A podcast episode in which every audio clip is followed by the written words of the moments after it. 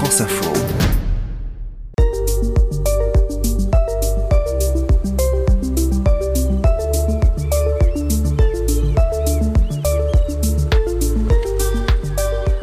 Bonjour, c'est Catherine Potier, je suis journaliste à France Info. Bonjour, c'est François Gabard, je suis marin. Et c'est sur tes terres, ou plutôt sur ton littoral, François, qu'on se retrouve pour en savoir plus sur les richesses de l'océan. Et oui, on est à Concarneau, en Bretagne.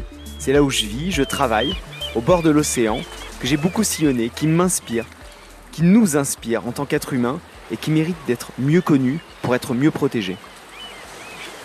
Communiquer grâce au bruit sous-marin. Mon labo sous la mer, épisode 3. Bonjour Hervé Moulinier. Bonjour. Merci d'être avec nous. hein. On vous a demandé de venir euh, ici à Concarneau parce qu'on va parler de, de quelque chose que vous connaissez bien, c'est le son. Le son euh, dans l'eau, parce que c'est vrai que l'univers sonore euh, sous-marin est assez extraordinaire. Donc vous êtes docteur justement en, en acoustique, vous êtes ingénieur en, en électronique. Le, le son, ça, ça te parle, hein, François, parce que euh, à bord des bateaux, là, j'ai même pas parlé de son, j'ai paré de bruit. C'est infernal le bruit à bord. euh, C'est infernal. euh, enfin, C'est fort, en tout cas. C'est fort. Moi, en tout cas, ça m'a jamais non plus, jamais euh, plus que ça indisposé. en- indisposé. Vraiment, je, si jamais j'ai plus de bruit, moi je suis perdu en tant que marin. J'ai envie de dire, le bruit reste quand même un, ami du marin et, ça reste clairement. alors je vais pas dire qu'on règle le bateau qu'à l'oreille parce que je pense que si je fermais les yeux ça serait quand même compliqué. Au bout d'un moment je serais peut-être un peu perdu. Néanmoins je serais incapable de naviguer euh, sans, sans oreille quoi. Ça fait vraiment partie d'un c'est- une, sensation très très importante pour le, pour le réglage d'un bateau. Mais dis-moi, s'il y a autant de bruit euh, ou de son, en tout cas, à bord des bateaux, il y en a forcément sous l'eau, parce que dans le sillage d'un bateau, euh, il y a du bruit. Bah, ça j'imagine, c'est vrai que là on est euh, sur un ponton à Concarneau. Là, on entend les le mouettes, ça va, mais- Les mouettes. Moi j'ai un peu moins l'habitude, c'est pas mon domaine hein, de plonger dans l'eau. Mais oui, évidemment, on peut, on peut imaginer que le que l'océan est un, un domaine euh, sonore et acoustique qu'on ne connaît pas mais qui est, qui est très riche. Hervé Moulinier, c'est un réservoir sonore.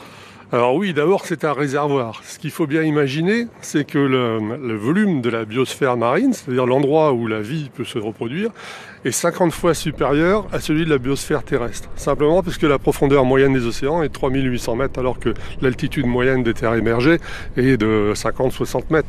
Donc il y a une différence de volume énorme et dans lequel il y a énormément d'organismes. On dit, on dit couramment que dans un litre d'eau de mer, il y a un milliard de virus et un million de bactéries. Mais il y a 220 000 espèces qui ont été identifiées aujourd'hui et on pense qu'il y en a plusieurs millions, soit beaucoup plus que ce qu'il y a sur la Terre. Donc, et puis c'est un réservoir sonore parce que le milieu est un peu confiné, c'est-à-dire quand un son est émis sous l'eau, il a du mal à sortir, il a du mal à sortir de la surface ou à rentrer sous la terre. Donc le son se réverbère et il peut se propager très très loin.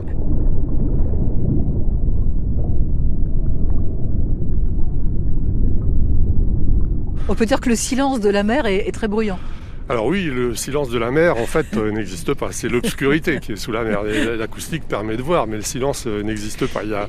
Tous les organismes marins font du bruit. Et pourtant, nous, quand on met un masque et qu'on plonge dans l'eau sur la plage, c'est vrai qu'on a l'impression d'être dans un forme de silence. C'est parce qu'on on- on n'entend pas ces sons. Alors nos, nos oreilles sont pas complètement adaptées, mais on entend quand même. En plongée, euh, si vous avez un bateau qui Un bateau fonce sur vous, vous l'entendez. Oui. Pas forcément dans la bonne direction, parce que le son est assez euh, multiforme en fait, mais on l'entend. Par contre, les sons sous la mer, les organismes marins, on a couramment en, émettent ceux qui émettent du son entre 5 Hz, donc 5 euh, oscillations par seconde, jusqu'à 250 kHz, donc ce qui est euh, 10 fois plus que, que ce que l'oreille humaine peut entendre. hein. L'oreille humaine entend entre 20 Hz et, et 20 000 Hz, donc on on n'est pas adapté. Par contre, euh, beaucoup d'organismes marins font du bruit en fait. hein.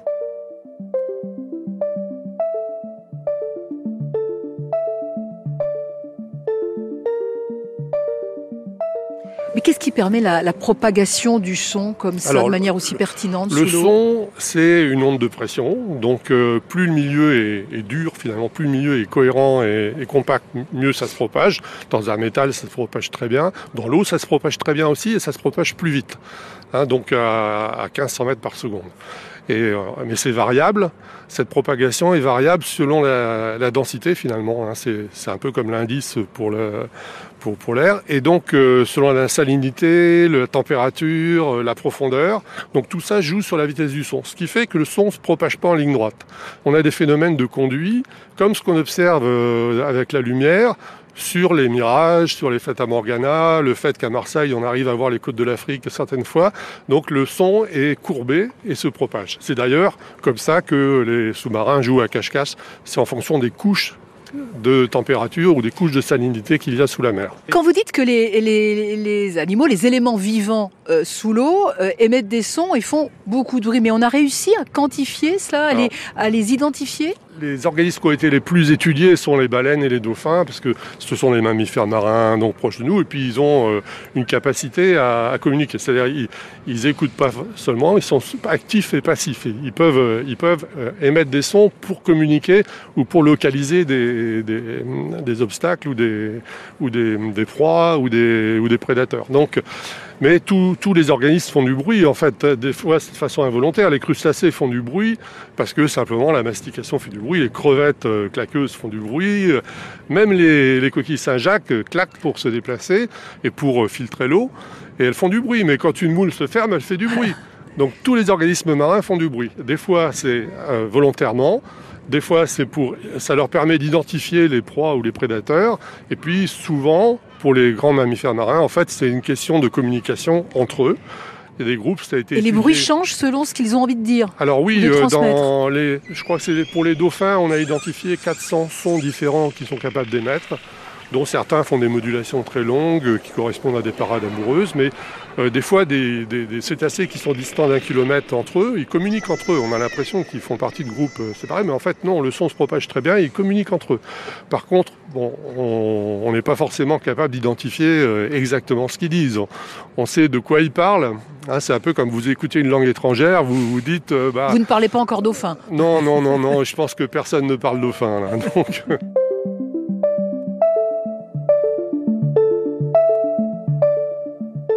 alors comment nous, terriens, qui parfois allons euh, sur l'eau, pouvons utiliser l'acoustique par rapport au milieu marin À quoi ça peut nous servir?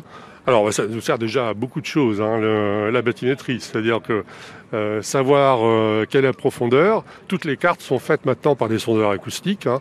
Même si on n'a aujourd'hui que 10% de la surface euh, terrestre qui est cartographiée précisément, le, son, les sondeurs multifaisceaux ont permis de faire de la cartographie précise. Après, le son, il nous sert dans, le domaine de la défense, dans le domaine militaire, dans le domaine de, de la prospection pétrolière et de l'exploitation pétrolière. Il nous sert aussi pour surveiller le milieu. Pour la pêche aussi, par exemple? Alors pour la pêche aussi, évidemment, les sondeurs ont permis, euh, le développement des sondeurs multifaisceaux a permis d'identifier euh, précisément le, type de poisson qu'un chalutier avait devant lui, et de manière à trier sur le fond, pas sur le pont. Mais euh, une anecdote intéressante, dans, le pôle Bretagne-Atlantique, on avait développé un projet pour les, les mytiliculteurs, ceux qui élèvent des moules, parce que euh, ils ont un prédateur qui est la dorade royale. La dorade royale adore les moules, et une dorade royale, un banc de dorade royale, en une nuit, ça peut manger une tonne 5 de moules. Hein. Donc euh, c'est catastrophique, et protéger les, les bouchots avec des grillages, tout ça c'est compliqué. Donc on, on avait mis au point des répulsifs acoustiques. Donc au départ, euh, ça marchait très bien, ça a marché très bien pendant quelques semaines, voire quelques mois. Et puis, au bout d'un moment, les dorades sont revenues. En fait, les dorades, elles utilisaient le, répulseur comme un phare et elles préféraient avoir, euh, avoir mal aux oreilles que d'avoir faim. Et bien manger. Et donc, euh, quand, on utilise, quand on utilise les, sons pour, disons, repousser, il peut y avoir des effets quelquefois inattendus. Ça, on peut l'exploiter, nous, justement, parce que si on, part du principe que ben, certains sons repoussent les prédateurs, en général, ça, leur est désagréable, donc ça leur fait ou ça leur fait peur. Et euh, c'est ce qu'on utilise pour éviter de capturer des dauphins. Hein. Donc les, pingers qui sont euh, maintenant obligatoires sur les chaluts ou peut-être sur, d'autres bateaux euh, bientôt, en fait, ont, pour but de repousser les dauphins. Ça marche assez bien, mais ça a des limites. Il faut, ça marchera jamais à 100% parce que ça dépend de la densité d'individus qu'on veut repousser et puis de l'intensité sonore, parce que si on leur fait trop mal, on peut les désorienter complètement et brouiller leur système, et, après, ben, en fait, ils, vont être capturés. Donc Donc ça peut être assez complexe, mais oui, on l'utilise pour euh, éviter de faire des captures accessoires ou des captures de cétacés. Et il faudrait des pingers pour chaque euh, espèce animale, pour les dauphins, pour les baleines. En plus, mais bon, on peut imaginer qu'un pinger ait plusieurs modulations, qu'on enchevêtre les modulations, etc. C'est un sujet nous qu'on a travaillé sur en course au large, hein, parce qu'en effet, essayer de, bah, de, faire en sorte que, le, que, les bateaux de course ne puissent pas heurter les mammifères marins. On pense aux baleines, évidemment. Quand les, les, ferries traversent le sanctuaire Pélagos, là, ils ont des, des repousseurs pour les dauphins. Hein. projet REP7 qui, qui, sert à repousser les cétacés, en fait. Hein. Donc euh, les, les, ferries utilisent, euh, utilisent ça. Sur, sur, le vent des globes, hein, le, le, tour du monde euh, sans, sans, sans, sans, escale en solitaire, l'hiver dernier, je crois qu'à peu près la moitié des bateaux étaient équipés, de, de, pinger. Après, il y a encore plein d'interrogations sur leur efficacité, ah éventuellement leurs effets négatifs potentiels. Ça reste un domaine qui est encore à, explorer, mais qu'il faut explorer quelque part parce que bah voilà, faut trouver des, solutions pour pouvoir euh, naviguer sans. Comme tout ce qu'on fait en mer, euh, le milieu est extrêmement vaste et continu. Donc, euh, en fait, on ne peut pas observer une population fermée, c'est compliqué. Il n'y a que dans les mers fermées qu'on arrive à faire un peu des expérimentations, comme en Baltique, en Méditerranée, en mer Noire, en Caspienne. En Atlantique, c'est difficile.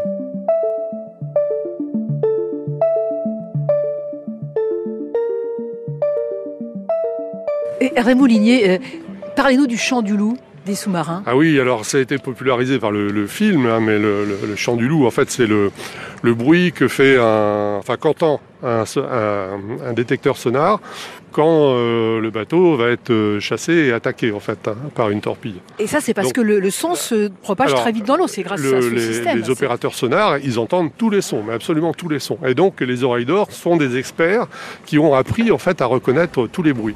Il est là.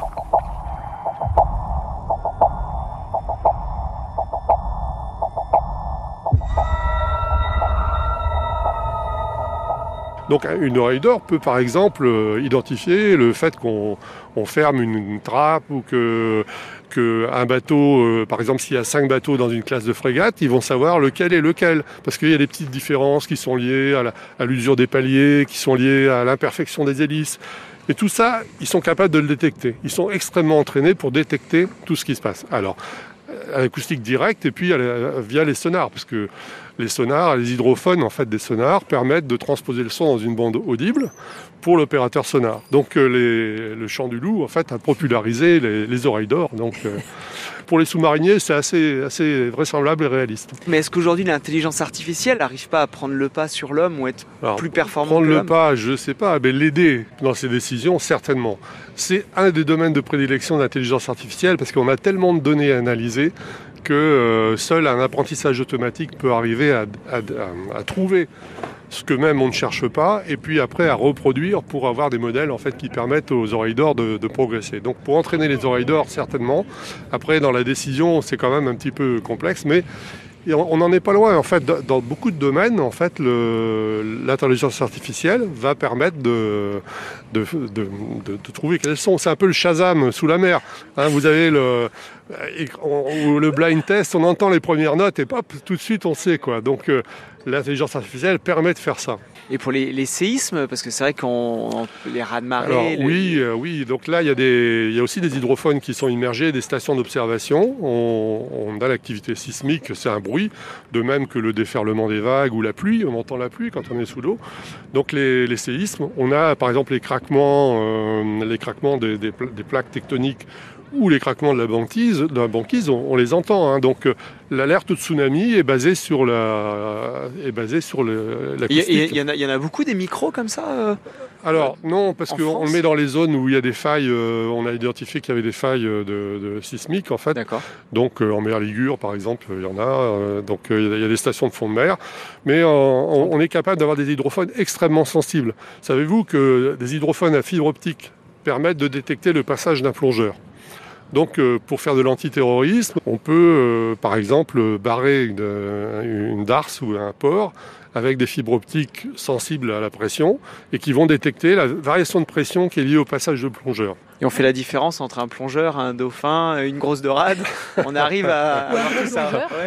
pas forcément, mais là le but c'est d'avoir de l'alerte. Après, on a d'autres moyens pour savoir ce qui se passe, mais s'il y a une variation de pression, on l'a.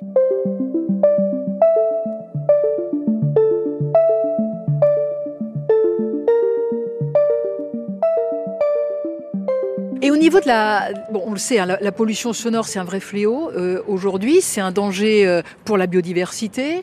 Euh, là encore, est-ce que notre connaissance du milieu marin, notre connaissance également de l'acoustique sous-marine peut nous permettre de lutter contre ces pollutions sonores? Oui, alors c'est l'orientation qui est prise, tout à fait. Hein. Donc, dans le cadre de la directive cadre stratégie pour le milieu marin, donc on, a des objectifs de développement durable sur la qualité du milieu à observer, le, fameux ODD 14. Là. Et euh, dans ce cadre-là, l'acoustique est un des descripteurs, un des, un des indicateurs utilisés pour euh, la qualité du milieu marin. C'est le service hydrographique et océanographique de la marine qui en est chargé à Brest. Donc on, on, sait par exemple dans, une, dans un endroit donné, faire des séries d'enregistrements qui permettent de voir s'il y a une variation de la biodiversité. Parce que l'activité sonore euh, va, changer et donc on sait observer. Après, on sait observer quelles sont les sources de pollution. Quand les travaux d'extension de, Monaco ont été faits, en fait, ils avaient des hydrophones pour euh, voir s'il y avait des baleines. Et parce que c'est pas loin du sanctuaire Pélagos. Et quand il y avait des baleines, ils n'avaient pas le droit de planter des pieux. Donc euh, chaque matin, ils, avaient ils devaient donner l'autorisation de faire les travaux en fonction de l'environnement. Mais il y a aussi des projets pour réduire le bruit des bateaux. Ils passent 200 euh, 000 euh, bateaux au Pas-de-Calais ou à, côté de Brest. ça fait un bruit considérable en fait. Hein. Les, bruits d'hélices sous l'eau, ça s'entend. Alors l'optimisation des hélices, c'est possible. Hein. Les sous-marins le font. Hein. Ils ont des hélices discrètes. Mais il faut qu'on s'y mette aussi pour, pour tous les bateaux. Alors, pour les foilers, il y aura peut-être une dérogation parce que euh, là, je pense que le bruit est aigu, mais ça passe tellement vite qu'ils n'ont pas le temps d'être perturbés.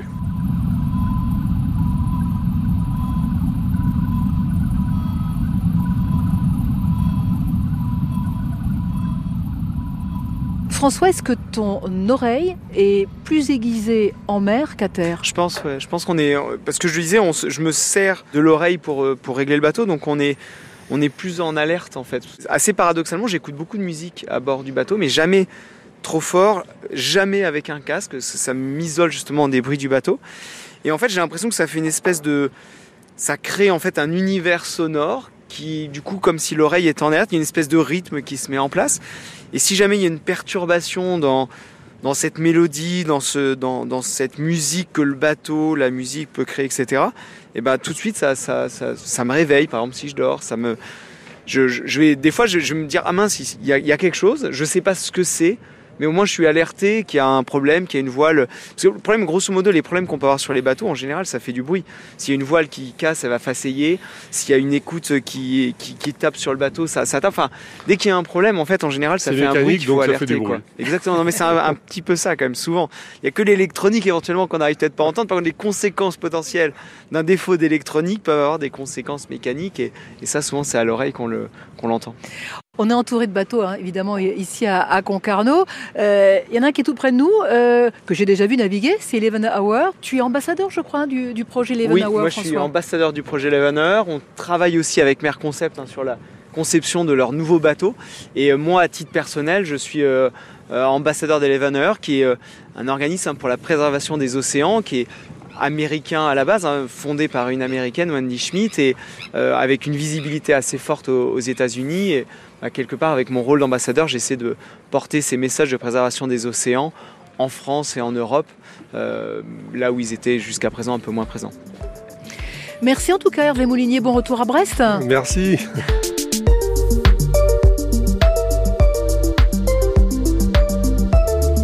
Mon labo sous la mer, un podcast original France Info, en partenariat avec la Fondation de la mer et Eleven Racing.